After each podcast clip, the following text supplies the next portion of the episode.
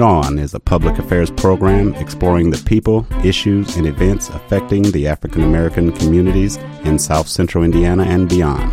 Bring It On is a forum for the people, by the people, produced by an independent team of volunteers working at the studios of community radio WFHB in Bloomington, Indiana, and financially supported by listeners like you.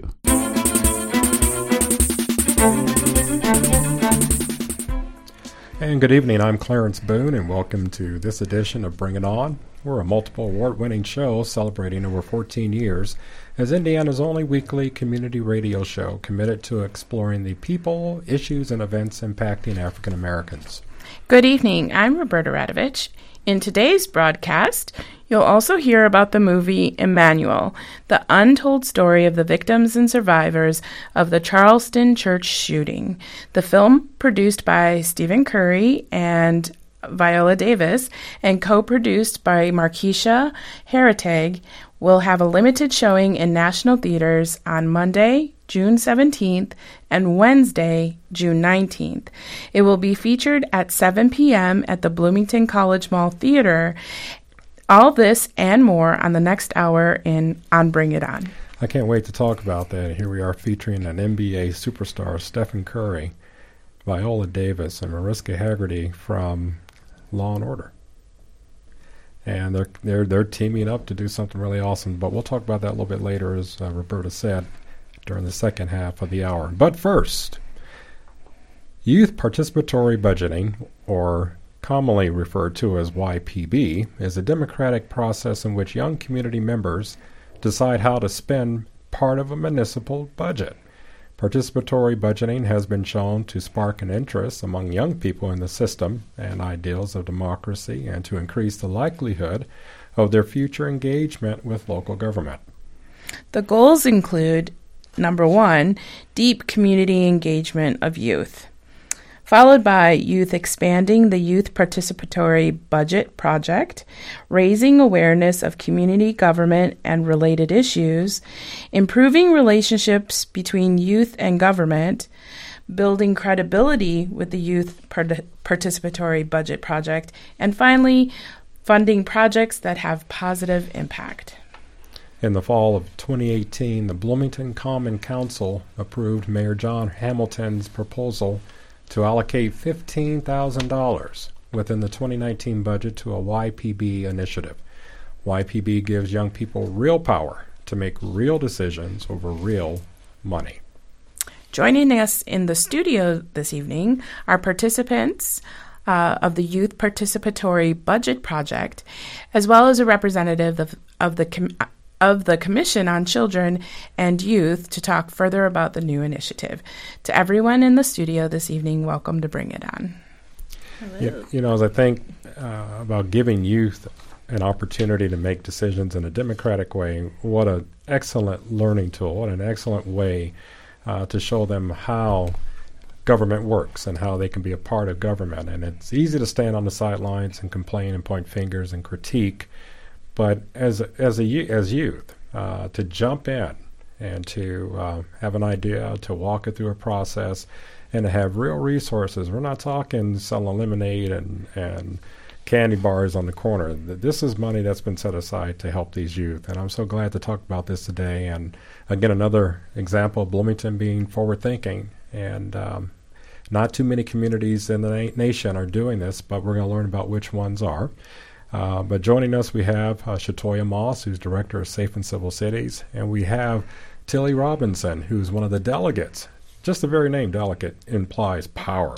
well, she's one of the delegates. A decision maker. Decision maker who has joined us today. And I want to thank you both for coming out and dodging the raindrops and uh, didn't have to blow away today, and there are no tornado warnings. But uh, thanks for coming out today, and let's talk about this. Um, Fifteen thousand dollars is is nothing to sneeze at that that is a significant outlay of uh, monies to do something positive. Are there are the parameters, uh, Shatoya, on um, what can this money be used for? Yeah, absolutely.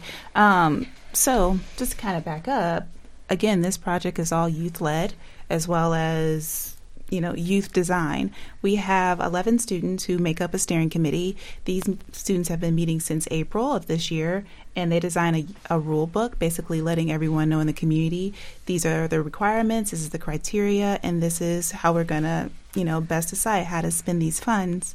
So, although they encourage a lot of creativity and innovation with their ideas, they have designed something. Um, for for students to know what they can submit for ideas. So projects must take place within the city of Bloomington. They must be completed within the $15,000 budget and they cannot fund salaries or nonprofits. So this kind of gives students a little bit leadway of what they can do and what type of ideas they can produce. Mm-hmm. Um, there's also a breakdown of categories, which Tilly could probably tell you a little bit more about right. uh, as a delegate, since she's promoting uh, idea submissions you can tell them a little bit about the categories, Tilly?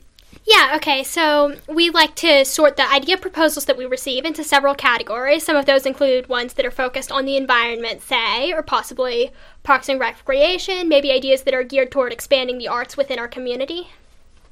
And um, talking before we, we started airing tonight, I learned that this is the pilot project. This is the inaugural year for this initiative. Uh, so in this year fifteen thousand dollars? Are we to assume next year maybe double, and next year maybe triple? We definitely hope so. I can say for a fact that we have an exceptional group of young people good, leading this. Uh, with eleven members being on the steering committee, we equally have sixteen members as delegates. So right now we have twenty six young people coming to do work, civic engagement. They're out talking to their peers. They're getting them involved and teaching them how government democracy works all so. from different walks of life, uh, different schools, mm-hmm. and different experiences, life experiences coming to a common table. Uh, and and there are steps, sequential steps that I saw online on this wonderfully uh, developed website. That there's a process that they follow, uh, and that they're being responsible with the funds of the city, and but yet they they walk through this uh, sort of sequential process, and they come up with this wonderful idea, which is then implemented uh, and then people benefit from that. So, so that's tremendous. Are there some training? Is there some training, Tilly, that goes into um, the the step before creating the rule book, or even beyond the rule book? Yeah, so the steering committee had a number of preliminary meetings in which they, you know, they put the rule book together, learned themselves about how the project worked. Then, more recently, towards the beginning of the summer, the delegates had the option to attend one of two different orientations okay. in which we learned how the project worked and clarified our role in helping it play out. So, what are some of the items in the rule book? I, I, can you disclose? Oh yeah. so the rule book right now is still uh, being finalized, okay. but it talks about our process. It talks about the goals, the principles, as well as who can be on the steering committee, who can be delegate, and it also talks about our stakeholders. Mm-hmm. So our stakeholders in this process, which the delegates in the steering committee are so excited to get to mm-hmm. uh, will be one of the final steps that we'll uh, run into as we're getting these ideas in and returning them into re- proposals. Our stakeholders will be serving as expertise, so they'll be letting the youth know if something is actually doable. They'll be giving them feedback and information, oh. um, and it just kind of outlines that, that that rule book to say who can be a stakeholder and because we want to make sure we bring the right people to the table. Right. So there are professional guides mm-hmm. that are helping the students move through their step yeah. one, step two, step three. And the youth develop this entire book themselves. So they mm-hmm. set the guidelines on who can vote, who can submit ideas, who's allowed to be a delegate, who's, you know, allowed to have input in the process because they do want to make sure that every youth voice is heard. Mm-hmm. So in order to maintain that and um, to have everyone be on the same plan, this rule book has been very important. So you have 26 participants. How 26. in the world do you come to consensus? I see that there's a bit of a voting mechanism, yes. but is there still a dialoguing that needs to happen or how how do you how do you anticipate getting all 26 people on the same page? well, I will go back to say like, again, this is an exceptional group of students that we have. Each delegate, well, excuse me, each steering committee is responsible for their own set of delegates, mm-hmm. so they have their own check-in system, and then I actually refer to them like, how do you like to communicate? How do you all do things now in your your generation? And they've taught me some things. oh, good. so they utilize uh, the GroupMe polls. They, you know, they make a consensus on if we all can't be in a meeting, if most people are here, do we just go ahead and go for a vote? Because they understand timing and the work that goes into something, and they've been doing really well working together and getting past, you know, some some serious hurdles. Um, how long into the process are they? It, this is how long have they been doing what they're doing, and what was the initial activity that they took part in? So they've been doing this since early April. Um, the steering committee themselves actually had a training from Sherry Davis, who is actually a participatory budget expert. So she started off with our steering committee, kind of teaching them the ropes, um, letting, allowing them to understand how youth participatory budget has been done in other cities. So we definitely use it as a blueprint, and then our steering committee took it and made it, you know, Bloomington's own stamp on it. Mm-hmm. Are the student delegates and commi- uh, steering committee exposed to those various various different models? Yes, as part of the training, mm-hmm. they've had opportunity to kind of research online a little bit what other um, participatory budgets have been been like. Uh, this one, of course, is unique because it is youth led, and I would say maybe about five other ones are typically youth led around the country, but most of them are citywide. So that's another big difference. You know, how do you target students? How do you, you know, get to your peers and tell them about this whole civic engagement and democratic process? I'm not sure what the lunchroom discussions are like, but you probably don't usually start off with that. so, I mean, how did you identify the the students that are participating right now? So, currently, our steering committee members are made up of students who have been involved in other city projects. So, the Teen Roundtable, which is another initiative of the status of children and youth, as well as um, the Black Male Summit, um, and other just groups that we've identified, and we just put the ask out, and they came to us. So they already had this kind of one eagerness. Oh, fantastic! And with the delegates, uh, kind of the same casting of the net, but this time we relied heavily on the steering committee members to say, okay. Now you've set the boundaries, you've set the rules. Now you're going to go out here and do the work and find who's going to be your delegates because these are going to be the people that are extension of yourselves. So and they found some terrific people. I'm, I'm telling you, I ask these kids, what you do on the weekends? And some will say, I'm going to a TEDx talk. And some's like, I'm going to Malawi and build a school for orphans. And it's like, oh, that's okay. amazing. I'm that's going to awesome. the mall, but right? okay. going grocery shopping. Yeah. Well, well, you have uh, repeatedly been, been stating that you are just sort of blown away with the caliber of uh, participant or delegate that is uh, that have been amassed this this first go around, which is great. I want to talk to this outstanding delegate that's in here today, and uh, we talked a little bit before we went live. Um, now, what high school? And I will let you put a plug out for your high school. Okay, sure. I go to Bloomington High School South, home of the Panthers. It's pretty awesome, everyone. you know, definitely worth going to if you're high school age. Supporting our public school system. And as our phones light up on that, uh, um, let, me, let me ask you. You also you share with me that you are a member of the debate team. Yep, I am. And how long have you been uh, on that team? Sure. So I've just been on the high school debate team for the past year, but I also was on a middle school speech team, which is related last year. And uh, there's nothing like walking into a room and seizing the energy that's in that room and then delivering uh, either a persuasive speech or as I said earlier, you could dissect my argument and and um, uh, just win the day. But have you won many competitions in, on the debate team? Um, no first places yet, but I've been in the top five pretty consistently. All right. Now, um, when you first heard about YPB, uh, what excited you about this? I don't know. I mean, it just seemed like a chance to really be civically engaged and to exercise social responsibility, to reach out to community members, to, you know, to pitch in with my own voice, but also to listen to other people's voices and to help synthesize ideas into something that can really help benefit our city and make it a more prosperous, beautiful, and happy place for all of its residents, especially youth and children. I think we're listening to the next Elizabeth Warren. I get this every weekend. Every weekend. I'm um, just like, what? Wow. so, what are your what are your favorite uh, classes in, in high school? Let's see, I don't know. I really like all of my classes. I especially like math classes just because it's a wonderful opportunity to exercise reasoning. But English and world history classes are also really interesting, especially based on how they relate and just, you know, tracing mm-hmm. the path that the world has taken to get to where it is now. And of course, science classes often, you know, relate a lot to current issues and innovations in the world. So I guess I like all my classes. Now, have you, or is it, am I able to ask uh, what her idea or what her uh, particular focus might be, or is it too premature to ask these type of questions? Or can I ask her, is, has there been an idea floating in your mind as far as, wow, we have an opportunity to take resources to impact change or to be a catalyst for change? Uh, is there an idea you have in mind?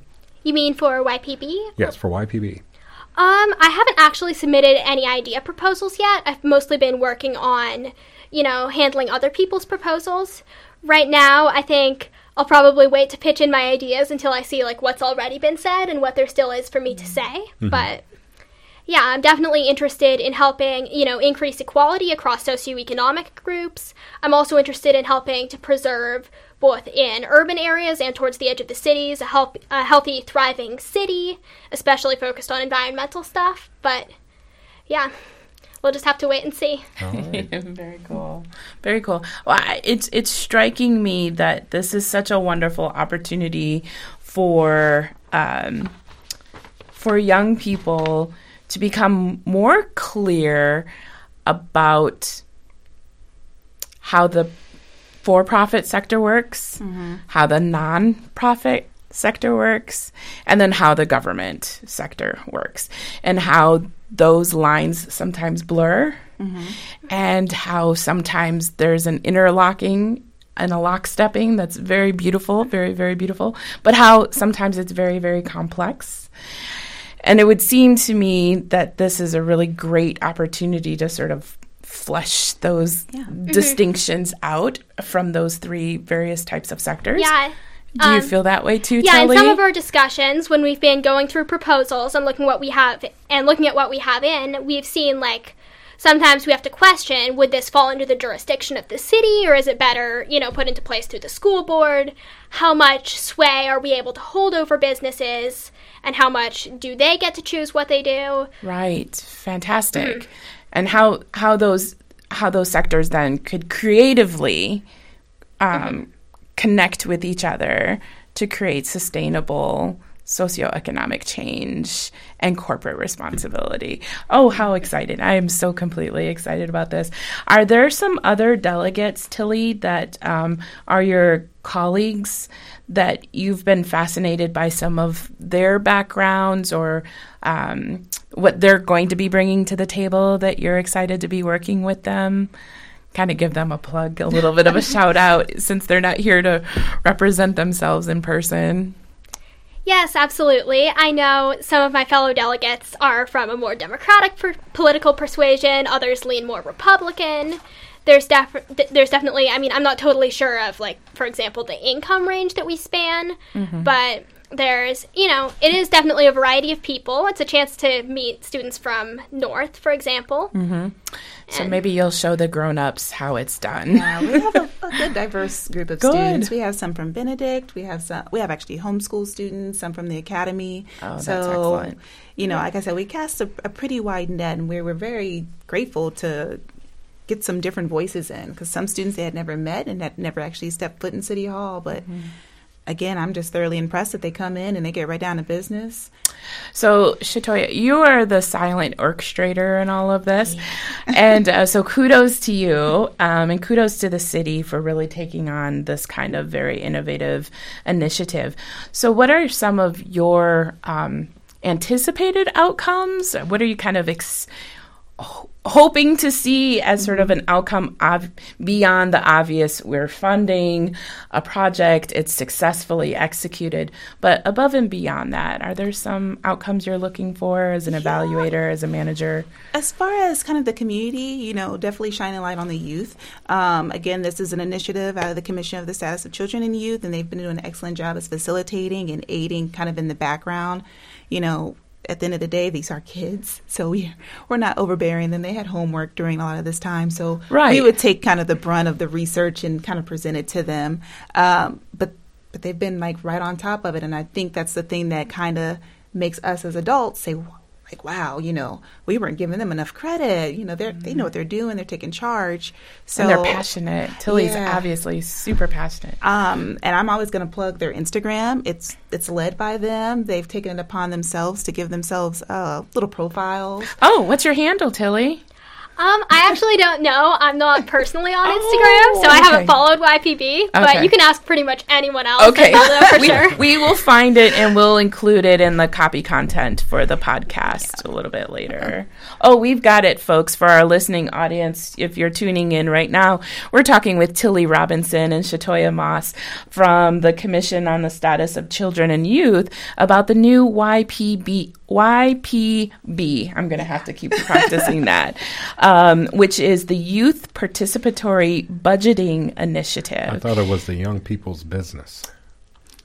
Now, Tilly, would that fall into the private sector or as a entrepreneurial thing, or is this youth business sector? Just making a play on an old song. there you go. oh, oh, oh! I thought you were asking me a serious question.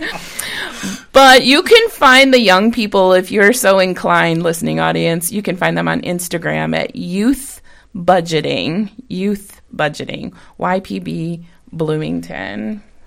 I'm looking at a flyer that was put together, and um, and and it's an eye catcher, and it says that YPB wants to hear your voice and project ideas. So this is an open appeal to um, people in the community or students in the community to share some ideas that might get uh, designed into something that's tangible and realistic and impactful in the community. Project ideas should be submitted by students who will be in grades 8 through 12 during the 2019-2020 school year and who are enrolled in any public or private school or home schooled. And I heard Shatoya mention that earlier in Monroe County. Applicants may submit more than one proposal, and the deadline to submit applications, this is so important, is Saturday, August 10th at noon. So there's really no excuse. You have time to formulate, think through, and and uh, sort of craft something that uh, should be appealing to this group. Now, for more information about an idea submission, uh, go to and and here's our city's long uh, website address. But if you live in Bloomington for any length of time, you, you know what the first three words are going to be: bloomington.in.gov forward slash boards b o a r d s forward slash status hyphen of hyphen children forward slash YPB. And we'll repeat that again uh, at the conclusion of this interview. I see some principles also associated with this initiative that I just want to share with Tilly, and I'd like to get her reaction to these. One is empowerment. Two is transparent, transparency. Three is inclusion. Four is equality. And five is community. Can you comment on any or all of those, uh, Tilly? Okay, sure. So empowerment is really just making sure that you know that youth of all stripes and backgrounds and cultures are able to exercise their voice in determining to an extent how our government is run and where its funding is going. Transparency is a really important one. We commit to that by making sure that we publish our rule book, our approximate timeline, and yes, our guiding principles on our website. Um, actually, it's been found that participatory budgeting projects in municipalities in Brazil have increased government transparency and equitable spending. So perhaps the very nature of this project is helping us commit to advancing transparency in our community. When it comes to equality and equity, obviously, we're trying to apportion funds in a way that benefits everyone who lives in the city. We're also trying to make sure that youth in the community have an equal voice in determining in what direction this project goes. Excellent. I hear those debate skills just screaming through. Oh yeah. Uh, but uh, it's it's the well thought out ideas that are appealing to so many people, and when they're well thought out, and they're mo- more than likely successful afterwards. So thank you, thank you for sharing that, uh, Shatoya. I, I'm curious um, with this wonderful timeline that you put together. If you could talk about where they are in the process and where they're going. You mentioned that things started off in April. Yes. And what does this look like through the span of not a well, the span of an academic year? So, um, right now we're in summer session for the students, but I would say for these past starting in April for two months, they were hitting the ground running. They have developed their rule book. The steering committee has went through their training. They have trained their delegates and did the delegate selection, and now we're in that idea collection stage. So for June to August is when the delegates and the steering committee members will be going out, um, talking to their peers, getting them kind of very interested and excited about YPB, and bringing back those ideas and refining them into proposals. So this is the work that they're doing over the summer, and they're keeping very active in that. And that's where we are right now with again my great girl Tilly here. but um, moving forward, after that, when school is back in session, the students will be um, actually going up to city council and they'll be talking about YPB and the pros- the progress that they've made, which is, you know, that's that's really big for anyone. Yeah, but to have some youth have like this is what we're doing, this is what we're going to be implementing in our community, I think that's just really powerful within itself. Um, after that, they'll be actually moving into the voting stage. So, with each delegate plus a steering committee member, we're anticipating about 50 plus ideas. Um, the steering committee and the delegates will be taking those 50 plus and getting them down to 20. Out of those 20s, they'll be refining them into proposals, and then they'll take those 20 down to 10. And with that, they'll be taken into the stakeholders, and the stakeholders will give them their expertise and their feedback. And by that time, they will whittle that down to five. Those five will be going up to vote. Uh, again, voting will be done by youth through the youth, and the winner will actually be announced in November during the Swagger Awards, which is another initiative of the Youth Participatory Budget, or excuse me, the Commission on the Status of Children and Youth, where we highlight youth in the community doing great things, community service, being activists. Um, and once we announce those, we'll start in our evaluation, our implementation plan. So you're looking all the way right now until year 2020. They have signed up great. to hang out with me Yeah. for an entire year. there's there's um there's some categories here of the proposals and i was curious um, just kind of going back to your project idea um, conversation there tilly and and Shatoya, either one, do you have examples that you could kind of run through? Because for our listening audience, the following categories will be considered for the fifteen thousand dollar uh, budget for the project: arts and culture, education, environment, recreation, social concerns, or some other category that fits the eligibility. So, could either one or both of you share examples for our listeners who might not exactly know how to anchor what all this cool stuff is going to ultimately look like? Okay, sure. So, just for some proposal examples, I actually Mm-hmm. have sort of a funny story. I was. Um, love so funny stories. during one of our meetings, we looked at the website of Boston's participatory budgeting project, and we actually found that we'd already received equivalents of most of their finalist proposals. And this is just from Bloomington Youth. So we have ideas about, you know, expanding access to drinking fountains and ways to fill reusable water bottles. We've obviously had ideas that hit on recycling, community gardens, mental health support, helping you know, helping youth learn how to balance their own budget and move into the world of being an adult. We've had really all sorts of ideas that touch on a lot of different aspects of life, both for children and youth and for really the broader community. And yeah, very cool. we're definitely looking forward to refining them. And it's really kind of sad that we'll have to just pick one or, you know, a few. I know. I was just going to ask you, Tilly. How do you? How are you going to feel whittling down to just And, one and how do you how do you whittle down from fifty down to a workable five? I was sitting here as you were saying by degree they're whittling down, Yeah. whittling down. And the students are doing that. You're not. No, I'm not Shatoya's doing not saying, "I well, I took the weekend, thought about it, and these five are out." You know, Um, so what they're doing, like I said, they're doing that work during the summer. They are doing the research. They're going online. They're going to be talking to, of course, those stakeholders at some point. But they're trying to see what is, what's actually feasible and what's a need within their community. So, um, as you mentioned earlier, with the different categories, the steering committee probably took about three three meetings or so just to get to those categories because they said there's so much. How do we break it down to make it a little bit easier Right. on you know people submitting ideas? So they actually did some work, and that other category was very important for them because they didn't want to you know toss anyone out because they said you know somebody might have something that's really great and it doesn't fit in a category. Right, something Right, very right. innovative. Mm-hmm.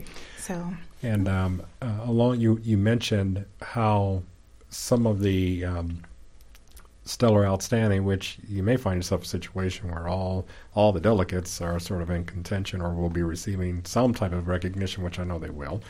But along with the swagger awards, how will schools that that they hail from recognize the good work that these delegates are doing? Now, some are homeschooled. I, mm-hmm. homeschooled, I understand. But say, how will South or North or other schools recognize the good work that these students are doing? I'm actually unclear how they'll recognize. I'm definitely always pubbing them and letting the schools Right, know. You know, right. you have some students out here doing some really great work. And again, these students were already doing great work before they came onto youth participatory budget. So I'm sure Tilly and her peers are already being recognized in some stature. But And certainly, as they're applying to colleges, uh, this is certainly an experience that you, you should highlight to Oh, yeah. to the utmost. And then the other thing too, I'm sitting here thinking of of these um, uh, individuals that you'll, the stakeholders that you'll appear before. And, and I just on this last week, I watched an episode of Shark Tank, and so I'm, I'm in my mind right now. I'm thinking, so is there is there this dramatic music, and you walk through this door, and seated in these chairs are these stakeholders, and they try to, you know, hopefully they're not trying to tear apart an idea, but these are people who have proven themselves in the community and are recognizable, um, highly esteemed, uh, and have the interests of the students at heart. Yes. And they're there to help steer and guide, not to challenge necessarily an idea. No, not necessarily. Again, kind of just give the expertise feedback because the students, of course, will be doing the heavy lifting of this about researching and with the support of the commission, you know, Yeah. going back and researching things on their behalf. But it will have to come from someone who works in the field or knows this particular item about the community. They'll be able to say, yes, this is doable, or, you know, this is not the correct budget line, or, you know, this is how long this is actually going to take. So we just want to make sure that we are, again, inviting the right people to the table so that way we have the best outcome. This being a pilot program, we want the, the students to be successful. Right. Right. So it's not going to be, the stakeholders are not going to attack, but, you know, Right. it's it's going to be Help done. enhance. Yeah. But then again, but then again, the, the stakeholders better be on their p's and q's because uh, you have some outstanding uh, youth coming to, to have a dialogue with them. Tilly, um, um, I want to thank you for coming on to share your passion and ideas for this. And before we sort of segue to another uh, aspect, a conversation with uh, Shatoya on some of the things that she's doing with uh, Safe and Civil Cities, I'd like for you to give sort of some parting words to our listeners. Uh, and then at some point, we do want to invite you and maybe some other delegates back to give us progress reports throughout the year. But as we sort of segue into another uh, aspect of this conversation, share with us something that you want the uh, listening audience to know. Okay, sure. So I think that YPB, Youth Participatory Budgeting, has been a really wonderful opportunity, and I'm really happy that the city has decided to launch our pilot program this year, and I hope it continues. I think that it really helps to instill in, you know, students and teenagers within the community a sense of real civic values, involvement, and engagement, a sense that we both have a stake and a voice in the direction where our city goes. I think it can be a vehicle for real positive change. I think just looking at the categories that we've outlined, whether it's arts and culture, social concerns, the environment, or even something new and innovative that we haven't categorized, I think ideas in all of these areas will really help us, you know, exercise our creativity and initiative to change the city for the better. And for all of you listeners out there, whether you're students in grades 8 through 12 in the 2019 2020 school year and are therefore eligible to participate, or whether you're parents of students or other community members who maybe know people within that age range, I really encourage you to, you know, submit your ideas, get people to participate, because that's what this is all about bringing democracy and an understanding of how our government works and a voice in its future to the people of Bloomington and Monroe County. So thank you so much for listening, and I'm really happy to have YPB as something within our community. Well, I look forward to hearing updates from you and also maybe seeing you on TV in the next couple of weeks with other presidential I Democratic think. I think. They, candidates. have you made your bid, Tilly? Have you made your bid? Well, uh, on, on that note, uh, we're so glad to have uh, Shatoya here with us as she is Director of Safe and Civil Cities for the City of Bloomington, doing a phenomenal job. Shatoya, I know your plate is full, and, and full we were talking before with the, the wonderful Blackie Brown uh, experience that the city enjoyed. And can you share with us other things that you're involved with uh, currently or what's on the horizon for Safe and Civil Cities? Absolutely. So this week, actually, we have the Juneteenth celebration coming up. We'll be doing that in collaboration with the Neal Marshall Black Cultural Center. Um, we were planning to do this in Bryan Park, but uh, we do live in Indiana, so we do have a rain day plan coming out. We will be posting that on our social media sites. Uh, most likely, we'll be doing that in Neal Marshall Cultural Center. But if something changes, we'll be having those that information. But what you can expect is this Wednesday from five to eight in Bryan Park, hopefully. Uh, it's a free event. We'll have some free food, we'll have some music, we'll have community members out, and it's just a chance to come and fellowship and kind of recognize and celebrate the emancipation of African Americans through the education piece and also just the celebration piece. It's nothing better than coming out and seeing people in your community and just want to have a good time. So um, I can definitely give my kudos over to Monica Johnson and Gloria Howe and Tislam Swift over the Neal Marshall Center. They have done a fabulous job in collaboration with me on this. Um, we're really excited. Um, and then also, there's so much Juneteenth celebration going on. I, I can't I can't be happier to live in a community that celebrates all over. This is one of three? This is one of three.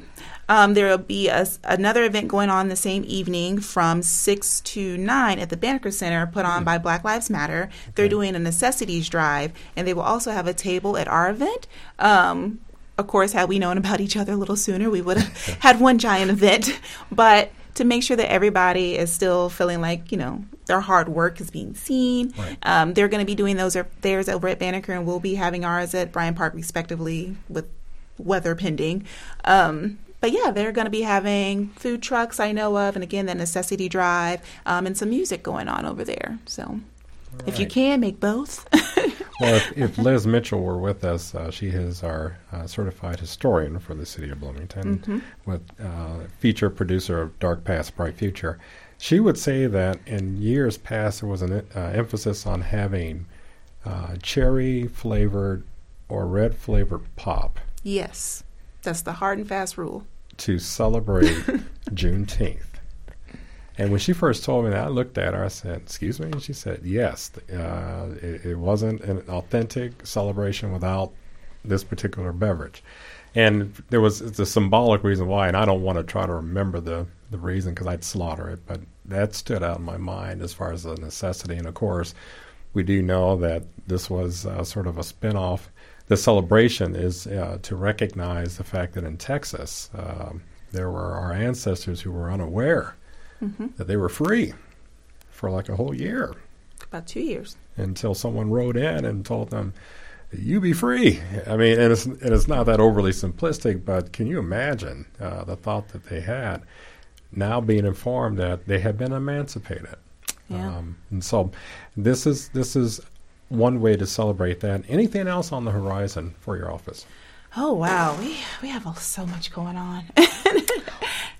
Um, well, I wanted to roll back and give our listeners uh, the Black Lives Matter Bloomington mm-hmm. website. Mm-hmm. Uh, in the event that you can't make it out or you're choosing between various different events, uh, if you go to blm.btown.in.org, Black Lives Matter B Town, Indiana, org uh, we'll make sure that that's up in our post event uh, podcast announcement.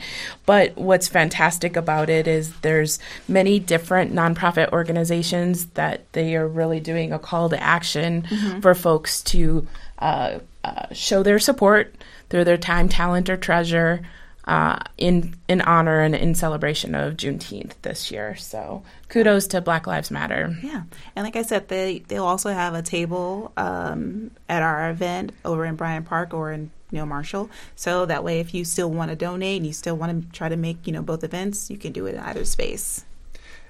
Are there any announcements on any um, as we look forward to 2020? Are there Ooh. is there one say one collective initiative that you're maybe working on now or something that's uh, planned and on the books? Um, My brain is going to like. Well, we're gonna 40,000. we'll invite you back way I- before that. Yeah, I know. But, uh, Because right now we have uh, the women and minority um, business owners. I'm going to Mm-hmm. be um, resurfacing that up and, you know, getting more input and making that available online to people. We're also planning a Youth Citizens Academy. Currently, the city puts on a Citizens Academy for adults where they come for like four or five weeks to learn about city government, the ins and outs of any dep- of all departments. Safe and Civil will be putting on a mini piece of that for our youth. I'm inviting different clubs and summer camps to come through and do that with me. Um, of course, I got my YPB kids keeping me busy and on my toes all the time. So I, yeah, just invite me back. I'm. If somebody wanted to get in touch with you, Shatoya, about how they can how they can get involved or volunteer their expertise or talent, well, how they, could they get in touch with you? They can definitely email me. I always have my phone on me. So my email address is moss with three S's, M O S S S, at bloomington.in.gov. And as we sort of segue out of this conversation, a very informative, entertaining, and delightful. Uh, I'm so impressed, Tilly, with you. Uh, thank you again for coming on to be with us today. And um, we want to invite you back during different stages of this process, you along with other co-delegates, and you know, just get sort of a, an update on what's going on, and we can look forward to, uh, you know, if you can um, resolve some of the issues facing the city, that'd be great. Like, um, you know, lower taxes. And, No uh, pressure, Tilly. you know, uh, lower property taxes and things like. But anyway, we want He's just just thank you joking. He Our can't send me thanks. An idea. to Tilly Robinson, and you're going to be hearing from her Thank in the you, future. Tilly. Well, thanks Uh, for inviting me. and Shatoya Moss, Director of Safe and Civil Cities for the City of Bloomington, for coming on tonight to talk about a, a wonderful initiative uh, that is being run out of the Commission on Children and Youth, and it is called the the YPB, or uh, Roberta, what does that stand for? The Youth uh, Participatory Budget. So you got to be on your toes. All right. Yes, yes. To learn more, visit bloomington.in.gov slash forward slash rather boards B O A R D S forward slash status hyphen of hyphen children forward slash Y P B.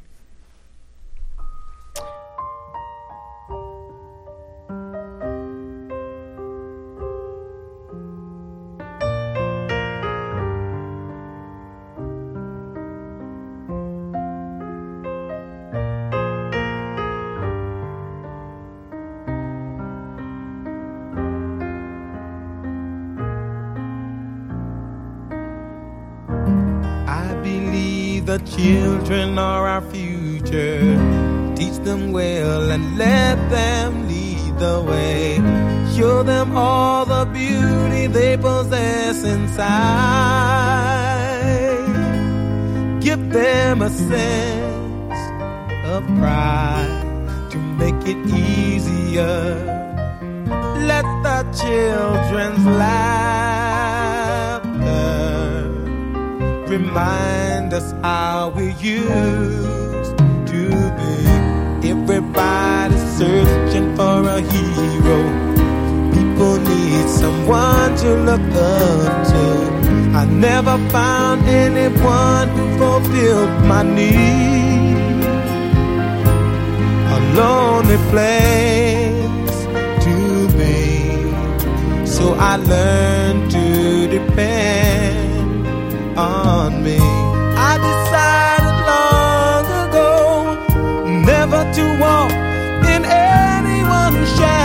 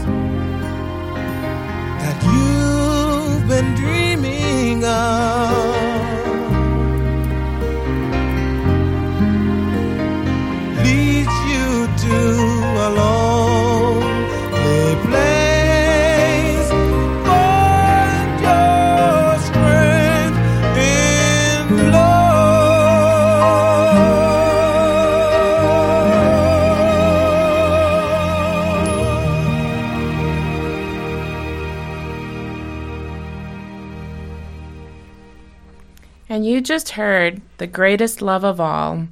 It was originally recorded in 1977 by George Benson, who made the song a substantial hit, peaking at number 1, number 2, excuse me, on the US Hot R&B Hip Hop Songs chart of the year, the first R&B chart top 10 hit for Arista Records. The song was written and recorded by the main theme of the 1977 film The Greatest, a biopic of the boxer Muhammad Ali. And as we were passing around tissues in the uh, studio, that's one of the most uh, beautiful, endearing songs um, covered by so many different artists. But uh, that was George Benson who sang it first. Bring It On is Indiana's only public affairs program dedicated to the African American community here on WFHB 91.3 FM and live on the web at WFHB.org. You just heard um, an exciting conversation uh, with uh, Tilly Robinson and uh, Shatoya Moss. And again, we, we are just really encouraged with the youth, and uh, we're going to have them back a little bit later. Bring It On is the People's Forum for Black culture in South Central Indiana and beyond. Are you a tweeter? You're invited to follow the WFHB News Twitter account. This is a great way to keep breaking news keep up with breaking news and updates on what's going on behind the scenes and on the air with WFHB News. Go to the Go to twitter.com and search for WFHB News, or you can always visit WFB, WFHB News' website at wfhb.org slash news. At the uh, top of the hour, we announced the upcoming showing of the movie Emanuel, the untold story of the victims and survivors of the Charleston church shooting. This film, produced by basketball star Stephen Curry, Viola Davis, and co-produced by Mariska, Mariska Hargitay, will have a limited showing in national theaters starting today, Monday, June 17th, and Wednesday, June 19th. It will be featured at 7 p.m. at the Bloomington College Mall Theater. And I, I wanted to talk about that because that uh, heinous crime is still fresh in all of our minds. Um, Roberta, and um, there is, is, is even an, a, a synopsis of the movie that Roberta, if you could share with our listeners, I, would like to begin our conversation with that. Sure. Emanuel, or what the AMEers call Mother Emanuel. Mm-hmm. National headlines blazed the story. Churchgoers gunned down during prayer service in Charleston, South Carolina, after a 21 year old white supremacist opened his fire in the church. Nine African Americans lay dead, leaving their families and the nation to grapple with a senseless act of terror. 48 hours later, in the midst of an unspeakable grief and suffering, the families of the Emanuel Nine stood in court facing the killer and offered words of forgiveness. Their demonstration of grace ushered the way for hope and healing across the city and the nation. It's the story that rocked a city and a nation as it happened. And in the days that followed, Marking the fourth anniversary of the event, executive producers Stephen Curry and Viola Davis and co producer Mariska Her- Hargitay. Hargitay and director Brian Ivie from The Dropbox present Emanuel. The documentary powerfully weaves the, sto- the history of race relations in Charleston, the significance and impact of Mother Emanuel Church, and the hope that somehow emerges in the aftermath. Featuring intimate interviews with survivors and family members, Emanuel is a poignant story of justice and faith, love and hate, examining the healing power of forgiveness.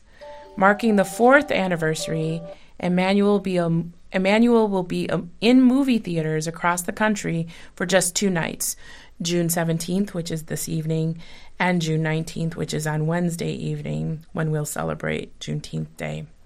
Please note all producers' proceeds from Emanuel will go to the victims' families and the survivors. You know, my mind goes back to that day when that happened, and everybody was so transfixed on the TV sets. Again, another shooting, another mass shooting.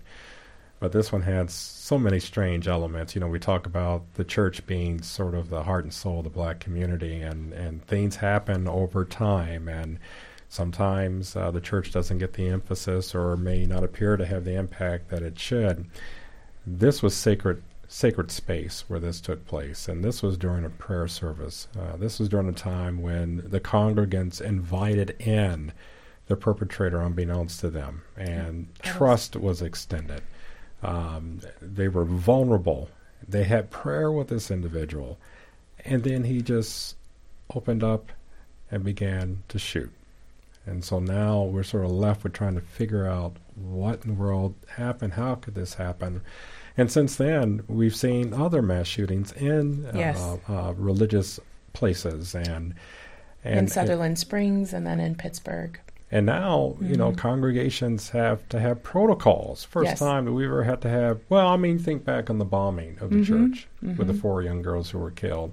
Know that that lingered, and and that left a, a major impact. And probably there were measures taken to sort of safeguard against that. But now you have to have your own members or security details sitting out observing things in your worship place. Um, To at least, at the very least, be intentional yeah. about.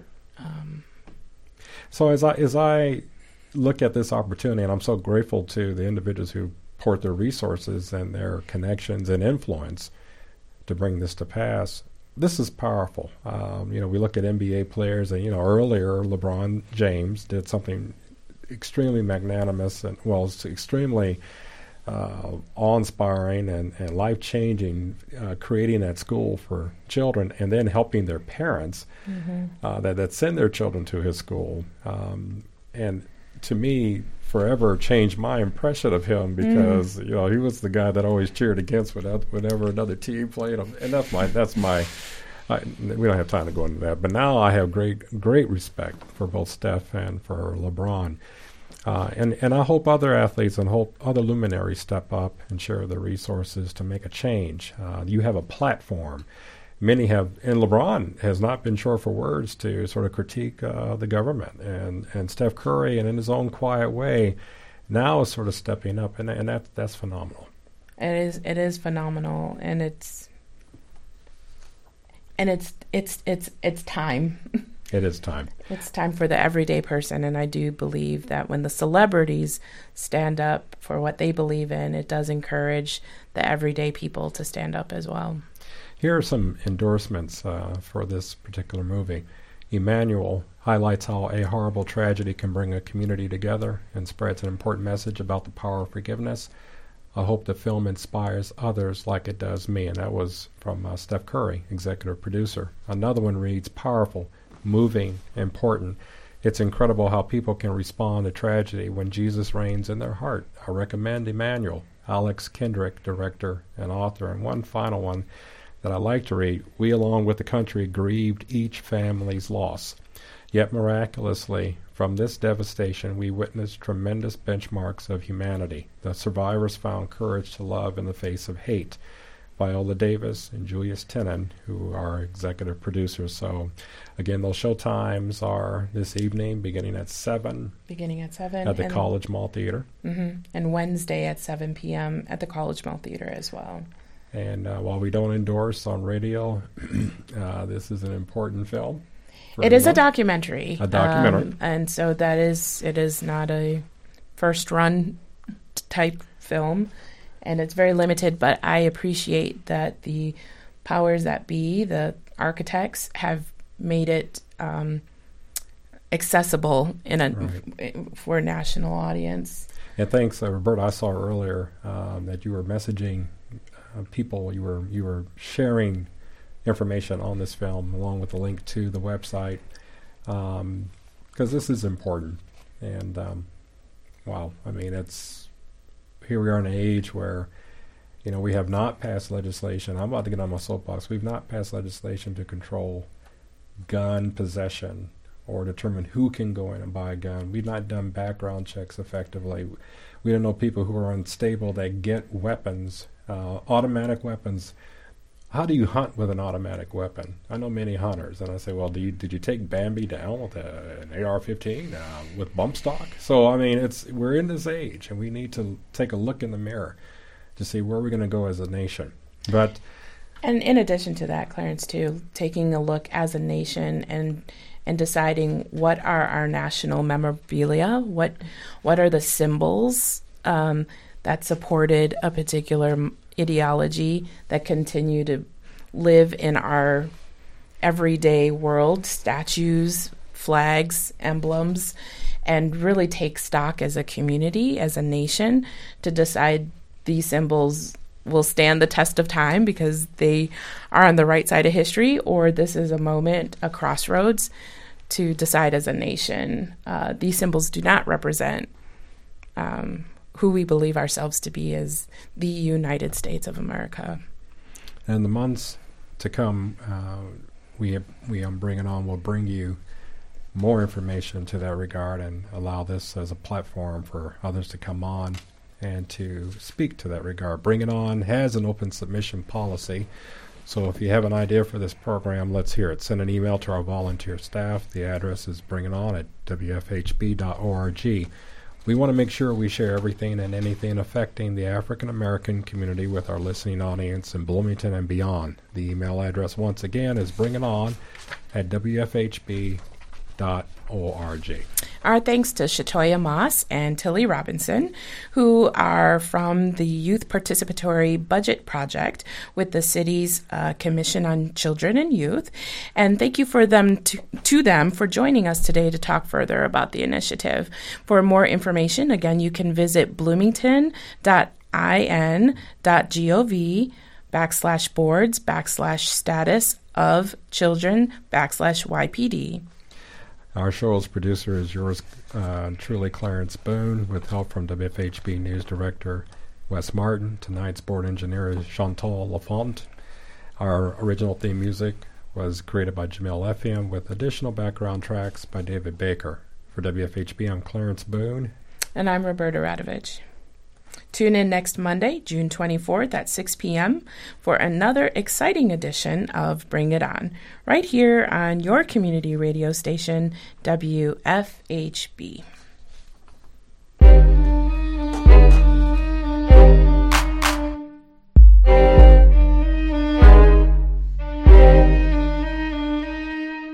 You've been listening to Bring It On, a volunteer powered production of Community Radio WFHB in Bloomington, Indiana. Bring It On is your forum for open dialogue on the people, issues, and events affecting the African American community in South Central Indiana and beyond. Send your comments, suggestions, and story ideas directly to the Bring It On staff. The email address is bringit at wfhb.org. That's bringit at wfhb.org.